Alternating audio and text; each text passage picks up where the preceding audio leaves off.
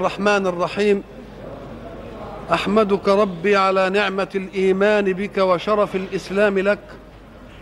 وأصلي وأسلم على خلقك على سيد خلقك سيدنا محمد وعلى آله وصحبه أجمعين. وبعد فقد وقفنا في اللقاء السابق عند قول الله سبحانه أعوذ بالله من الشيطان الرجيم. إن الله لا يستحي أن يضرب مثلا ما بعوضة فما فوقها. وقلنا أن الاستحياء بالنسبة لله لا يجب أن يفهم على أنه التغير والانكسار الذي يعتري المرء قصرا عند خوف ما يعاب أو يذم عليه. لأن التغير إنما هو من صنعة الأحداث ولكن الله يغير ولا يتغير ولا ينفعل. واذا فالمراد لا يستحي أي لا يترك ضرب المثل وإنما قال ذلك لأنهم قالوا أما يستحي رب محمد أن يضرب المثل بالبعوض والذباب والعنكبوت؟ فقال الله ردا على كلامهم إن الله لا يستحي أن يضرب مثلا. وقلنا إن الحق سبحانه وتعالى حينما يضرب الأمثال للناس ليبين لهم الشيء الغامض عليهم بالشيء المحس أمامهم.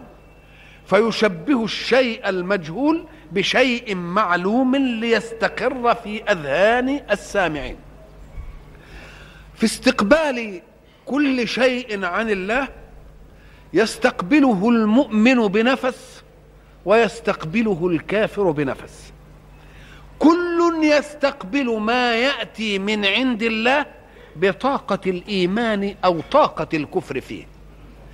فالذي يؤمن بالله يرتب كل ما يبلغه عن الله نتيجة للإيمان بالله. فما دام قد آمن بالله ربا خالقا قادرا حكيما وارتضى أن يعتقد كل ذلك فيه يبقى إن ناقشه في شيء يصدر عنه كأنه رجع في أصل القضية الإيمانية. أنت آمنت بأنه إله وبأنه قادر وبأنه حكيم وبأنه عليم حين تستقبل منه شيئا لا بد أن تستقبله برصيد من حيثيات الإيمان التي آمنت بها.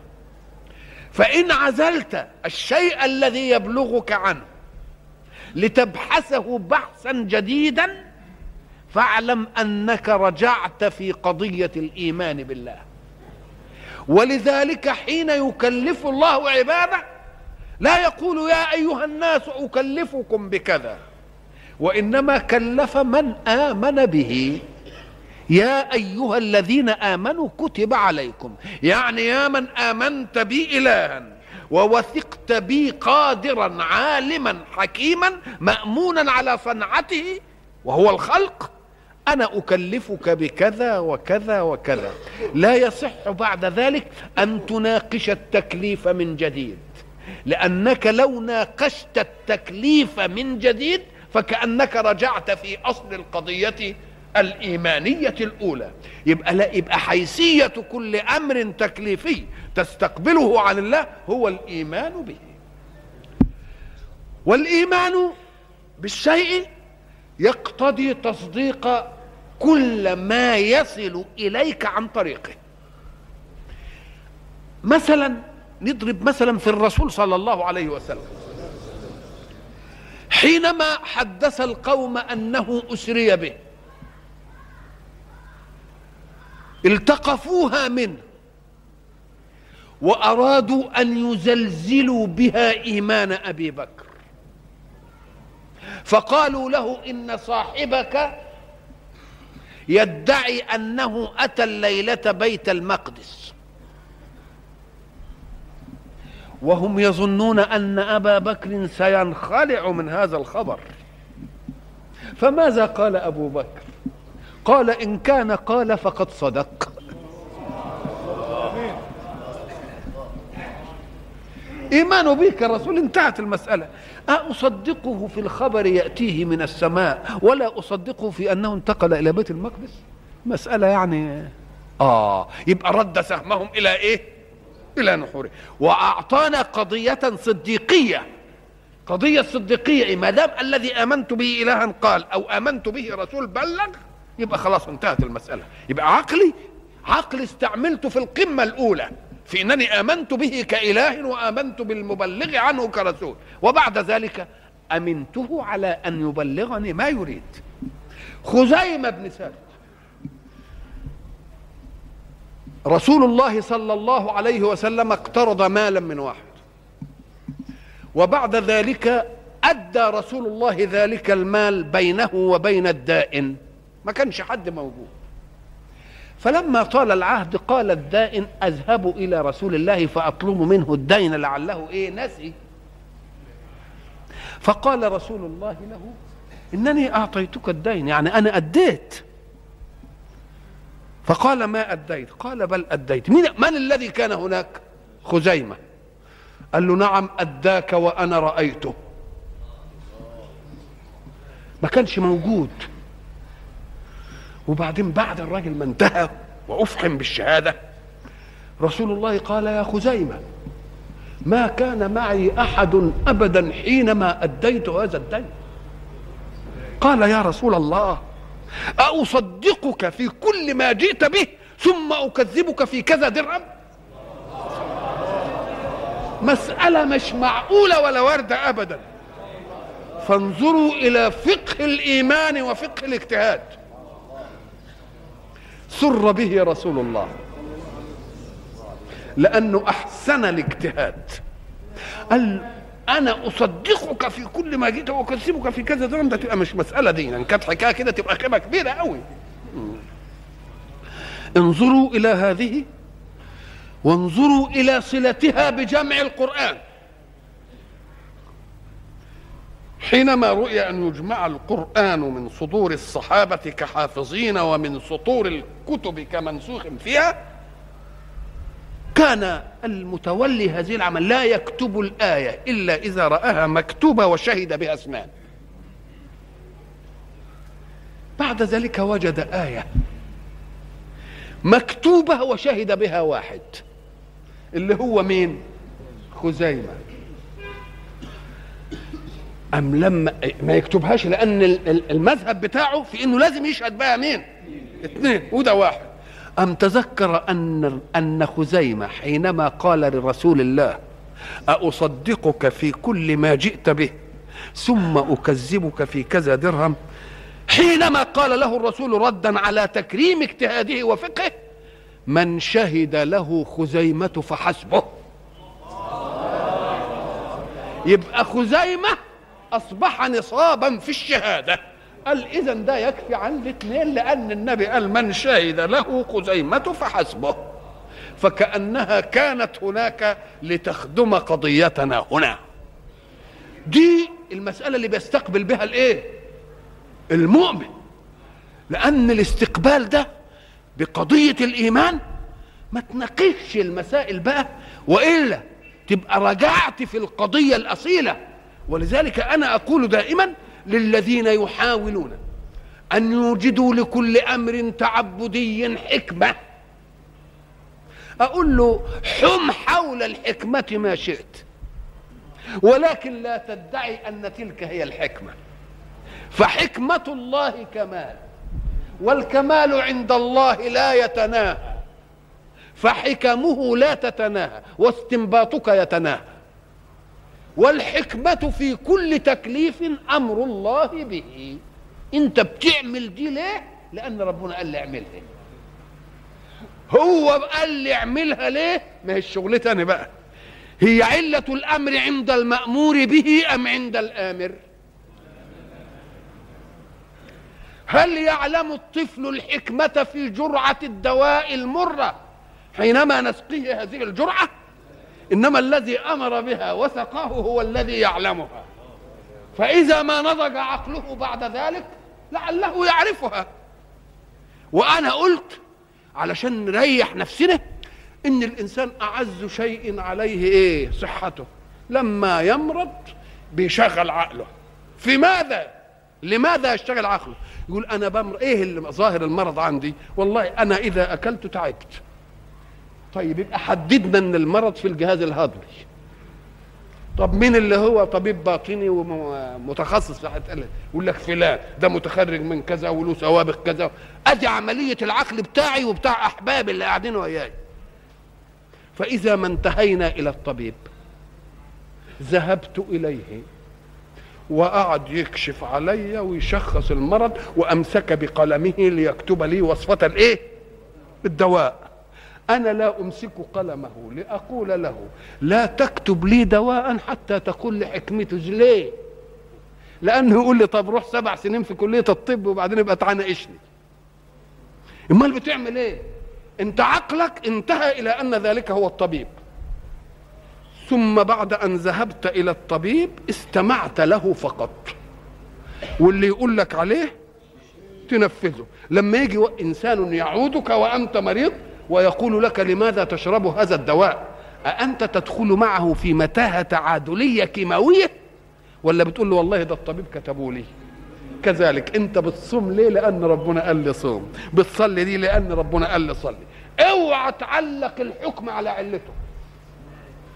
فقلت الذي يصوم لأن الصوم يشفيه من مرضه فصومه ليس عبادة. لأن برضه لما يجيني يهودي ولا مجوسي ويقول لي صوم علشان ما كنتش هتصوم هتموت أنا هصوم ولا ما أصومش؟ أنا صمت إيمانا به ولا إيمانا بالأمر؟ والأصل في المؤمن أن يقبل من الله الآمر دون أن يعلم علة الأمر. هو ده الإيمان. فهنا بقى التعليق بقى بتاعنا إن الله لا يستحي أن يضرب مثلا ما بعوضة فما فوقها. فأما الذين آمنوا أدي الاستقبال بقى. فيعلمون أنه الحق من ربهم. خلاص. ما دام قال كده هو يضرب المثل ده يبقى له حق فيه قد افهموا وقد لا أفهم. ولذلك بعض الناس اللي كانوا على غير دين كانوا يجادلون كثيرا من من المؤمنين في قضايا دينهم. يقول له أتدعون؟ المجوسي بيقول له لمسلم في بغداد. يقول له أتدعون؟ آه أنكم إذا ذهبتم إلى الجنة كل ما تاخذوا حاجة ما تنقص اللي في الجنة كل شيء يؤخذ منه ينقص. جاب قضية. جاب إيه؟ كل شيء تاخذ منه ينقص. مفهوم؟ أولا دي غباء في إطلاق العبارة. غباء في إطلاق العبارة. إنما دي استغفال. بده يستغفل فيه يعني وقت كده لأن في شيء أخذ منه فما ينقص يزيد. طب لما أقعد أحفر حفرة كل ما أخذ منها إيه؟ بتزيد الحفرة. مش كده ولا لا؟ طيب. امل اللي بيكلمه كان واعي قال له أرأيت لو أنك أشعلت سراجك. مصباح يعني. ثم جاء أهل بغداد جميعا. فأشعلوا سرجهم من سراجك. أينقص من ضوء سراجك شيء؟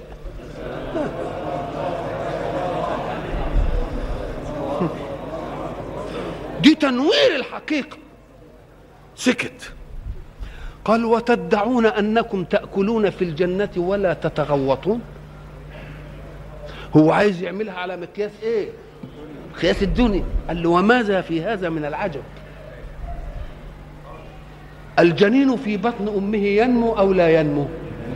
ينمو. وهل ينمو إلا إذا تغذى؟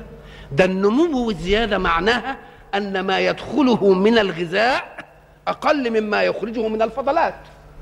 ولذلك يظل الإنسان ينمو ما دام الغذاء اللي بيدخله أقل مما يخرج منه. لما يكبر بقى ويسن يبتدي اللي يخرج منه أكثر من الإيه؟ قال له الجنين بيزيد وبينمو ولا ما بينموش؟ قال له طب بينمو إزاي؟ مش بيتغذى قال له طب طب ما هو تغذى ولم يتغوط. لو تغوط في بطن أمه لاحترق في مشيمته. ده نوع من التنوير بس تقريب الإيه؟ تقريب الأمثال لأن المؤمن استقبل الكلام عن الله واستقبل الكلام عن صدق المبلغ لله بأنه حق. هو لا يريد أن يطمئن نفسه على ذلك لأن كافيه أن يقوله الله. وإنما يريد أن يرد على من يريد أن يزلزل عقيدته فيما نقل عليه من عنه من رسول الله. فأما الذين آمنوا فيعلمون أنه الحق هو حق في إجماله. طريقة كونه حق ده أنا مش مكلف به. يكفيني أن أقول إن الله قاله. لأن الصديق قال كده إن كان قال فقد صدق. انتهت المسألة. وأنا ما آمنتش بيها علشان كل قضية من القضايا أناقش فيها. وإلا فإذا كنت هناقشه في القضية في كل قضية يبقى أنا ما آمنتش بيه. أنا آمنت بالقضية بقى وعايز لكل قضية تعليل اذا فأما الذين آمنوا فيعلمون أنه الحق من ربهم. والحق كده جاي من رب. ومعنى كلمة رب دي هو المتولي تربيتك. هو السيد عليك. يبقى مش هيغشني. لأن ما دام رب مربي شوفوا بقى ولله المثل الأعلى. عشان تفهم مدلول الكلمة رب. انظروا إلى الإنسان مع أبنائه. مع أنه لم يخلقهم. هو بس السبب في الوجود. ويقعد قال يا رب فيهم والأم تتحمل المشقات. مش كده؟ بطاقة الحنان والأب يجوع ويشبعهم ويتعرى ويكسيهم. الله. دي ليه؟ عشان إيه؟ ده ما خلقوش. الله إذا كان الذي لم يخلق وهو سبب فقط بيعتني بمن يربي هذه العناية ويتعب هذا التعب ويقذف الله في قلبه طاقة من الإيه؟ من الحب ومن الحنان. ومن العاطفة على قدر حاجة المربى. ولذلك لما سئلت العربية أي بنيك أحب إليك؟ قالت الصغير حتى يكبر لأنه إيه؟ لسه في. شوف القدر والمريض حتى والغائب حتى يعود. يبقى إذا إذا كان ذلك والأب والأم لم يخلقها وإنما كان سببا فقط في وجودي فأحباني هذا الحب وعطف علي هذا الإيه؟ العطف. وتعبا لأرتاح وشقيا لأسعد. ولذلك ربنا بيقول إيه بقى؟ يقول يا ابن آدم أنا لك محب فبحقي عليك كن لي محبا. يعني بيعاملك معاملة مين؟ معاملة المحب. وبعد ذلك لا يتغير عليك بمجرد المعصية ولكن يفتح إليك باب التوبة. زي الابن ما زي الأب ما ابنه إيه؟ يقسو عليه كده وبعدين يعني لما الواد كده يقول للواحد تعالى اصلحنا على الولا. هات الواد في إيدك كده واسترضاني ومش عارف إيه. أو ربنا! يقول الله أفرح بتوبة عبده المؤمن من أحدكم وقع على بعيره وقد أضله في فلاه. بعيره اللي هو له انفلت منه شرد وبعدين لقى البعير. ربنا يفرح بتوبة عبده ورجوعه إلى ربه زي. ليه؟ لأنه صنعته. انه صنعته. وما دام صنعته وهو اللي خلقه ولذلك أنا قلت لكم مرة إن إن, إن, إن الكون ضج من ابن آدم. لأن الكون كله عابد. الكون كله مسبح. الكون كله ساجد. كله ماشي في نظام. المختل في الكون إيه؟ المختل في الكون المسائل التي لابن آدم اختيار فيها. والمسائل التي لا اختيار لابن آدم فيها ولا عمل له مستقيمة غايه الاستقامة. يبقى اختياره هو اللي إيه؟ هو اللي بيفسد الدنيا. فالكون كله بيؤدي مهمته. أنا قلت مرة هل, هل قالت الشمس مرة أنا لن أطلع اليوم على ابن آدم؟ معلش. هل الريح قالت أنا مش هحب وأجيب له هوا؟ هل الحمار لما جيت تركبه أو تشيله له صباغ قال لك لا أنا مش شايله. مفيش حاجة سخرت لك وامتنعت ابدا. ذللت لك كده. أمال إيه الحكاية؟ الخيبة الخيبة جاية في اختيارك أنت واختيارك غير محروس بمنهج الله. لو أنك أخذت اختيارك بمنهج الله لحرست هذا الاختيار من أن يضل أو إيه؟ أو أن يزل. يقوم الإنسان الكون بقى زعلان من ابن آدم. أنا قلت لكم إن الانشام السماء قالت إيه؟ يا رب إذن لي أن أسقط إيه؟ كسفا على ابن آدم. فقد طعم خيرك ومنع شكرك. طيب والأرض قالت لي يا رب إذن لي أن أخسف بابن آدم. طعم خيرك وإيه؟ ومنع شكرك الجبال قالت له أسقط على ابن آدم. فقد طعم خيرك ومنع شكرك. ماذا قال الرب قال لو خلقتموه لرحمتموه.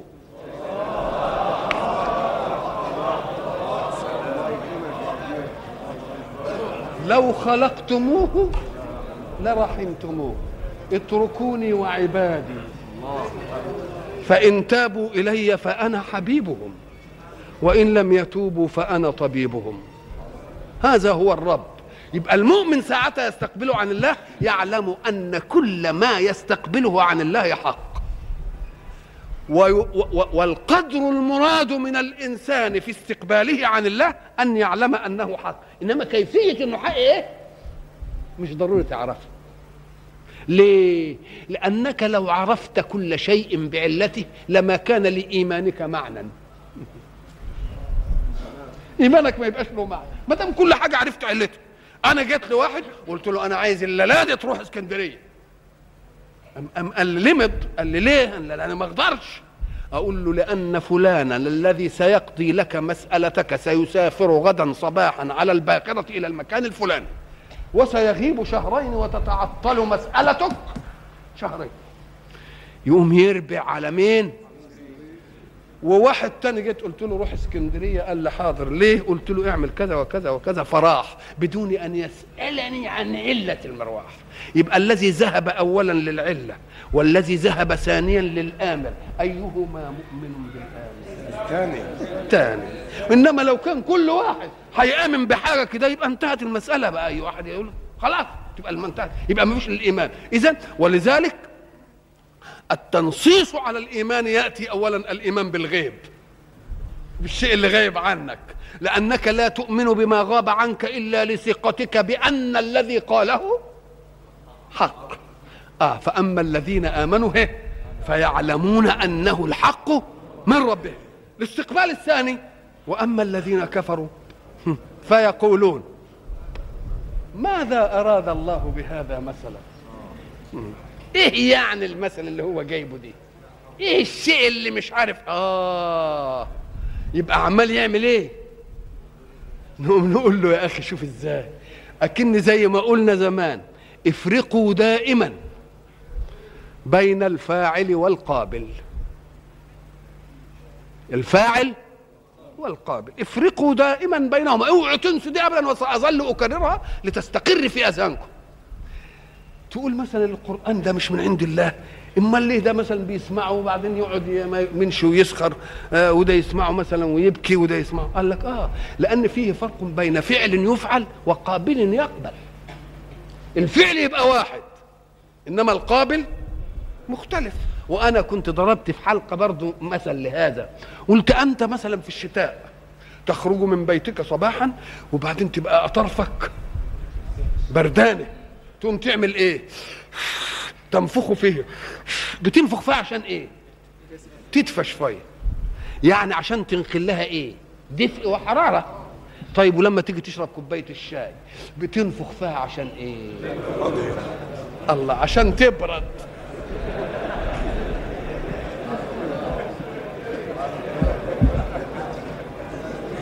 يبقى ما دام بتنفخ فدي عشان تسخن وتنفخ فدي علشان تبرد الفاعل واحد.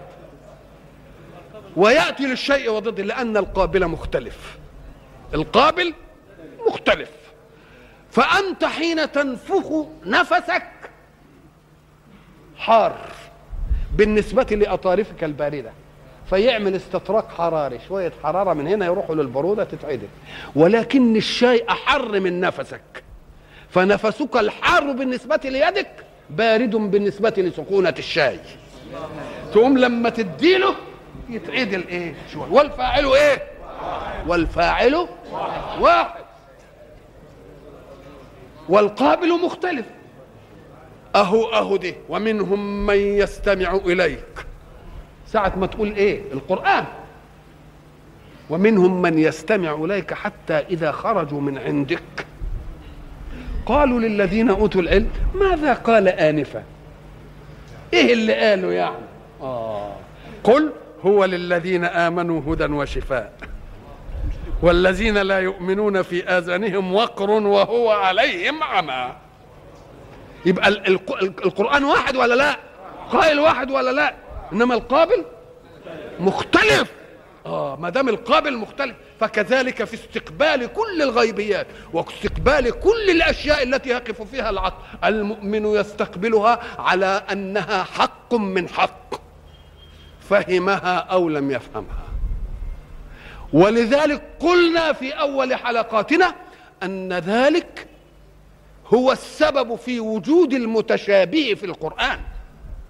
المتشابه جاي ليه في القرآن؟ القرآن جاي علشان يبين لنا أحكام. أم قال لك أيوه أهو المتشابه جاي في القرآن عشان يديني معايير الإيمان. منه آيات إيه؟ محكمات. هن أم الكتاب. الأمر الذي يتعلق بحكم مطلوب منك إن فعلته أثبت وإن لم تفعله عقبت. واضح تمام الوضوح. والأمر الذي يتعلق بكونيات قد تضيق بها عقول معاصرة ثم تأتي لتشرح في عقول معاصرة أخرى يأتي بها الله إيه؟ ويأتي للعقل بأشياء عشان إيمانه. عشان إيه؟ إيمانه. منه آيات محكمات هن أم الكتاب وأخر متشابهات. فأما الذين آمنوا فأما الذين إيه؟ فأما لا لا. منه آيات محكمات هن أم الكتاب وأخر متشابهات فأما الذين في قلوبهم زيغ فيتبعون ما تشابه منه. ابتغاء الفتنة وابتغاء تأويله. يعود الفتنة آه وما يعلم تأويله إلا الله. إن قلت والراسخون في العلم يعلموه طب نقول نتيجة علمهم إيه؟ والراسخون في العلم يقولون آمنا به. إحنا آمنا به. وإن لم نفهم حاجة كل من عند الإيه؟ يعني محكمه من عند الله ومتشابهه من عند الله الاثنين. وقلت لكم أن السبب أن العقل وسيلة إدراك. مش كده؟ والعين والأذن. فهل للعين أن تدرك كل شيء أم لها حدود تدرك عندها؟ وللأذن حدود تسمع عندها بحيث إذا ابتعد الصوت ما عادش تيجي الذبذبة ما اسمعش. طب إيش معنى للسمع حد؟ وللعين حد؟ وتريد أن لا يجعل للعقل حد. يبقى العقل له إيه؟ حد برضه يفهم عنه. ولذلك النبي قال ما عرفتم من محكمه فاعملوا به. وما عرفتم من متشابهه فآمنوا به. يبقى علة المتشابه إيه؟ إننا نؤمن به. إننا نؤمن به. ودي المحك فأما الذين آمنوا فيعلمون أنه الحق من ربهم وأما الذين كفروا فيقولون ماذا أراد الله بهذا إيه؟ مثلا. إيه يعني المثل اللي إيه الحق سبحانه وتعالى جعل للمؤمن ابتلاءات. والابتلاء يجب أن يفهم على أنه امتحان. ابتليت الشيء يعني إيه؟ جبت حتة الذهب عايز أشوفها كويسة ولا مغشوشة؟ أقوم أبتليها بالنار. تيجي على النار. علشان أشوف هي إيه؟ مغشوشة ولا مش مغشوشة؟ اذا فالابتلاءات التي تأتي من الحق سبحانه وتعالى يريد أن يميز الله بها الخبيث من الطيب. وهو يعلم. هو يعلم من الخبيث ومن الطيب إنما عايز علم بشهادتك أنت. لأنه لو قال بعلمه فيك يمكن تقول له لا ده أنت لو كنت ابتليتني كنت نجحت. يقول لك هنبتليك صح عشان أنت اللي تبقى إيه؟ اللي تبقى أنت إيه؟ اللي أنت تحكم. ولذلك ساعة ما تسمع وليعلم الذين في قلوبهم مرض تقول أولو لم يفعل معهم ذلك ما كان علم المرض؟ يقول له لا هو يعلمه. إنما يمكن علمه ما يقومش حجة عليك. إنما لما تعملها أنت نقول أهو أنت بنفسك. يبقى شهادة على مين؟ شهادة على إيه؟ على نفسك. يضل به كثيرا ويهدي به كثيرا. المفروض كده إنك لما تقول كثير وك... كان يقابله إيه؟ كان يقابله قليل. إنما قال لك الكثير قد يقابله القليل. والكثير أيضا قد يقابله الكثير. تقوم تقول لي زي ما يقولوا كده كانوا زمان يقولوا لنا إن مكتوب على باب البغاز اللي داخل مصر يا داخل مصر منك كتير. يا داخل مصر إيه؟ منك كثير. يعني ان كنت راجل طيب هتلاقي هنا بيئة طيبة وإن كنت مش عارف إيه عايز تروح على شارع الهرم تقدر تروح شارع الهرم. يا داخل مصر منك إيه؟ فمرة تقول إن الكمية دي كتيرة وبرضه الكمية الثانية إيه؟ برضه كتيرة أيضا. اذا أنت تنظر إلى العدد في ذاته لا إلى العدد في مقابله. فإن نظرت إلى العدد في ذاته تقول هنا إيه؟ قليل. وهنا وإن نظرت إلى الكثرة هنا والكثرة تقول برضه دول كتير ودول إيه؟ ودول إيه؟ كتير. يضل به كثيرا إيه؟ و... طيب. إذا كان الله هو الذي يضل يجي واحد سطحي يقول لك طب ما دام ربنا هو اللي بيضل يبقى ذنبه إيه الذي يضل؟ طب هو لما يعوز ربنا يضل حد هيقدر عليه؟ ما هو يضل. قول له إيه؟ افهم كويس. وما يضل به إلا الفاسقين. يبقى الفسق منهم اولا. وبعدين ربنا يضلهم ثانيا. يضلهم يعني إيه؟ يعني ما ياخدهمش من الفسق قهرا عنهم. يسيبهم زي ما هم. مش عايزين يفسقهم يفسقوا. خلاص ما ياخدهمش من الفسق قهرا إيه؟ فحين لا يأخذهم من الفسق قهرا عنهم وهو قادر أن يفعل ذلك يبقى معناها إيه؟ إن هو إيه؟ أضلهم. لأن إحنا قلنا القضية إن الله أغنى الش... خلاص أغنى الشركاء إيه عن الشرك. ولذلك يجب أن تفهم أن الحق سبحانه وتعالى بالنسبة لخلقه كلهم سوا زي ما قلنا. لأنه رب للجميع ولا لا؟ رب ولكنه ليس إلها للجميع. إله للي مين؟ للي هيعبده مش كده ولا لا؟ إله للي هيعبده لكن هو رب للجميع. طيب وهل عدم عبادته من بعض الناس منع عنهم سيال الربوبية؟ ما منعش سيال الربوبية. برضه قال للشمس اطلع على المؤمن والإيه؟ ويا أرض استجيبي بأسبابك للمؤمن ولايه وكل سبب من الأسباب يحسنه الكافر ياخده. ولا يحسنش المؤمن؟ يبقى ما ياخدوش. يبقى ده اسمه عطاء مين؟ عطاء الربوبية. لأنه لا لأن أحدا لم يستدع نفسه إلى الوجود. ما فيش واحد اقتحم على ربنا وجوده. ودخل عليه كده بحيث ربنا يقول له لا ده أنا مش مسؤول عنك أنا ما جبتكش. هو اللي جابه إلى الوجود. وما دام جابه إلى الوجود لازم يعمل إيه؟ لازم يخلي الأسباب تستجيب له. وبعد ذلك يعلن منهجا لاختياره. يقول لك افعل ولا تفعل. فمن آمن به الها يأخذ عطاء ربوبيته ويأخذ عطاء ألوهيته.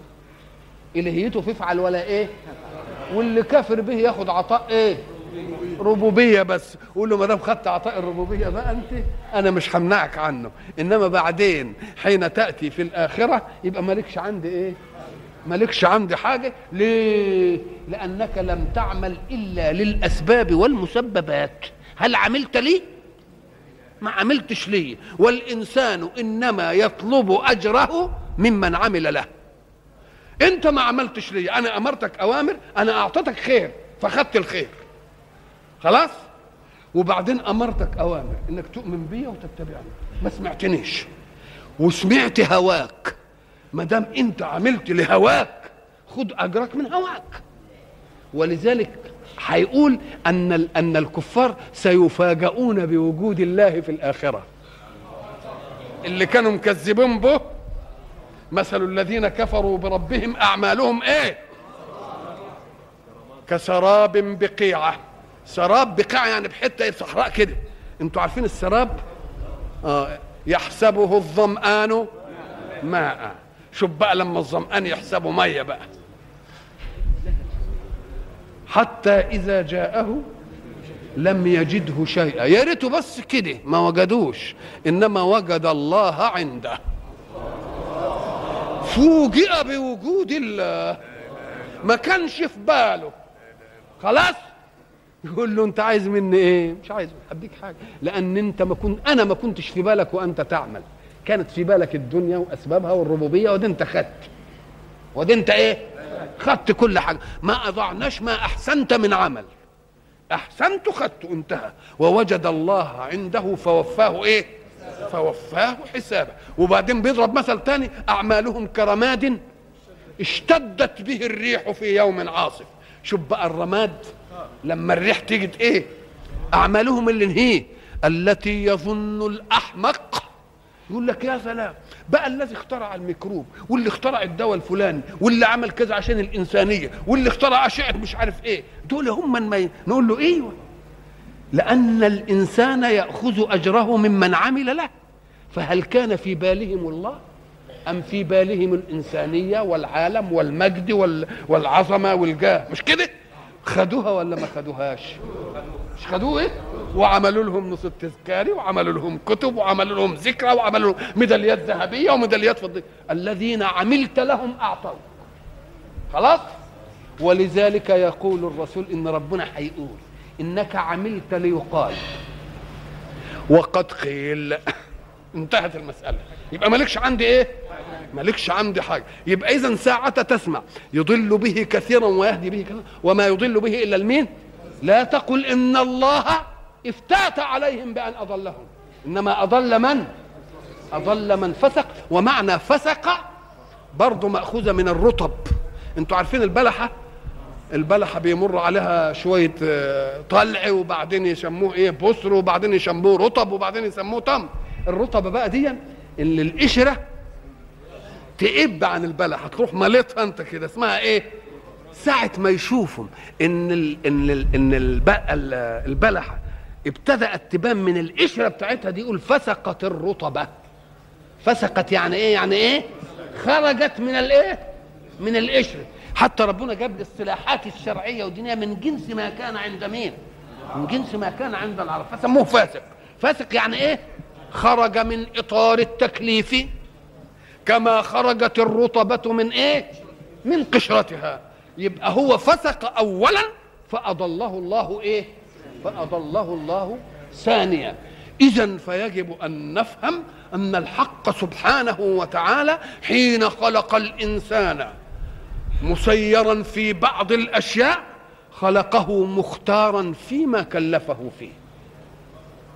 وما دام خلقه مختار فيما كلفه فيه لأن التكليف دائما.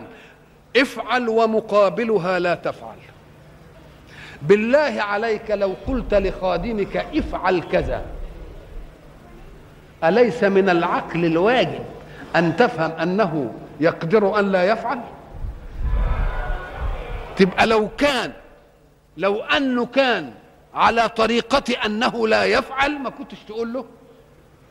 طب والأمر الثاني وعلى وعلى طريقة أنه إيه؟ ما كنتش تقول له لا تفعل. يبقى اذا قول الله في كذا افعله.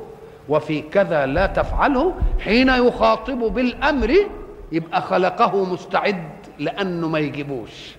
وحين خلق وحين أما وحين كلفه بالنهي يبقى خلقه مستعد إنه ما إيه؟ يبقى اذا هو صالح للفعل وللإيه؟ وللترك. يبقى ميزان المنهج أن يرجح بديلا عن بديل خاضعا فيه لأمر مين؟ لأمر الله.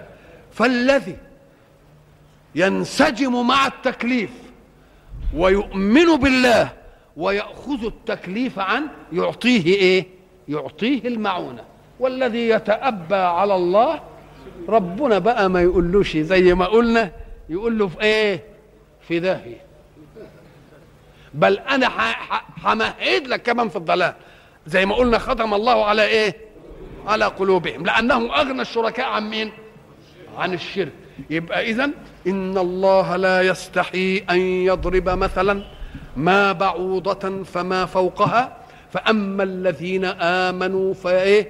فيعلمون أنه الحق من ربهم يستقبلون كل شيء عن الله برصيد الإيمان بالله. وما دام برصيد الإيمان بالله يقول والله اللي فهمته فهمته واللي ما فهمتوش لله حكمة قد أفهمها فيما بعد وقد تكون الحكمة في أن لا أفهمها حتى يصدق علي أنني آمنت بالغيب لمجرد صدور الغيب عن من؟ لمجرد صدور الغيب عن الله. والذين كفروا يعملوا إيه؟ يقولون ماذا أراد الله بإيه؟ يروحوا ردين الكلام على الله. يضل به إيه؟ كثيرا ويهدي به وما يضل به إلا الإيه؟ إلا الفاسقين.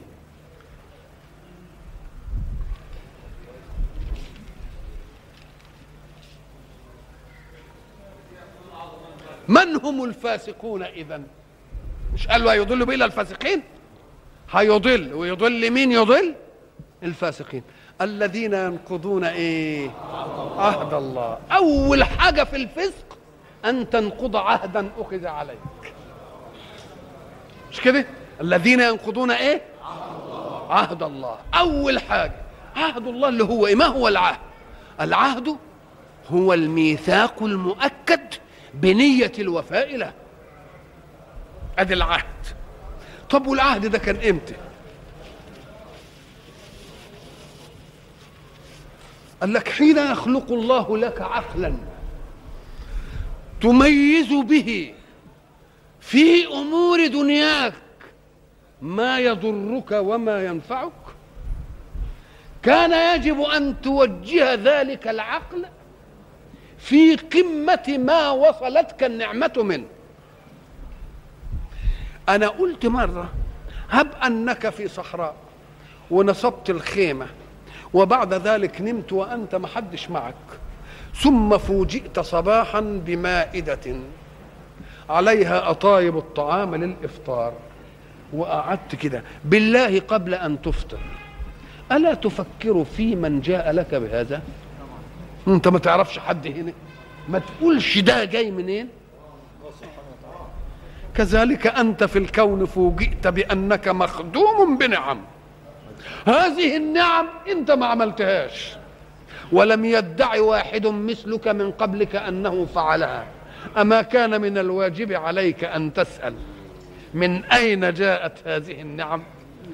إذا فالعهد الأول عهد الفطرة في التفكير في النافع. عهد الفطرة في التفكير في النافع. حين لا تفكر في النافع فكأن هذا العهد الفكري العقلي الفطري قد نقضته. وأنت لم تنقضه في أمور حياتك لأنك فكرت فيما ينفعك وفيما إيه؟ لو لم تفكر كان ما فيش مانع. ولذلك أعفى الله المجنون. نسأل الله سبحانه وتعالى أن يوفقنا في كل ما نأتي وفي كل ما ندع وأن يجعلنا من الذين يؤمنون ويعلمون أنه الحق من ربهم.